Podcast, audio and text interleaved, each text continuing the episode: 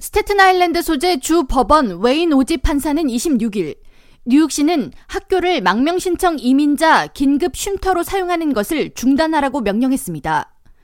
이번 판결은 지난 8월 뉴욕시가 스테튼 아일랜드 소재 옛 세인트 존 빌라 사립학교 건물을 망명 신청자 수용소로 운영하자 지역 정치인들 8명과 주민들이 이를 금지해달라는 소송을 제기한 데 따른 것으로 당시 소송을 맡은 주 법원은 주민들의 입장을 받아들여 학교 임시 수용소 운영 임시 금지 명령을 내렸으나 시 정부가 즉각 항소했고 주 법원 항소부는 하루도 채 되지 않아 1심 판결을 되돌리는 해프닝이 벌어지기도 했습니다.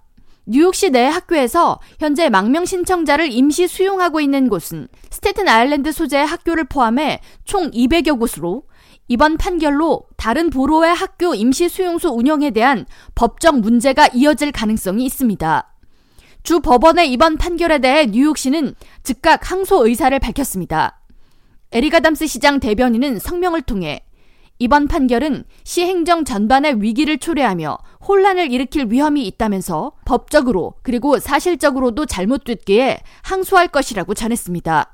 한편 뉴욕시는 26일 시 조례안에 보장된 피난처 권리, right 조항에서 난민을 제외해달라고 법원에 요청했습니다. 뉴욕시는 전미에서 유일하게 노숙자나 난민을 대상으로 시 정부가 보호 공간을 제공해야 한다는 피난처 권리 right to shelter를 보장하는 곳으로 이는 지난 1981년 조례안으로 지정된 바 있습니다.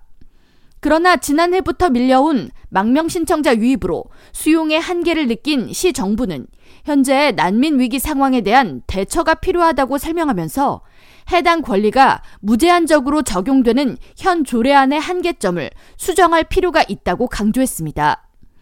뉴욕시는 망명 신청자 주거 비용 및 생활비로 3년간 약 120억 달러에 달하는 추가 비용을 예상하면서 만약 지속적인 이민자 유입이 이어진다면 시는 지속적으로 예산 삭감을 진행해야 하며 이는 뉴욕 시민들에게 직접적인 피해를 줄 수 있는 상황이기에 법원은 이번 신청을 수용해 달라는 입장입니다. K라디오 전영숙입니다.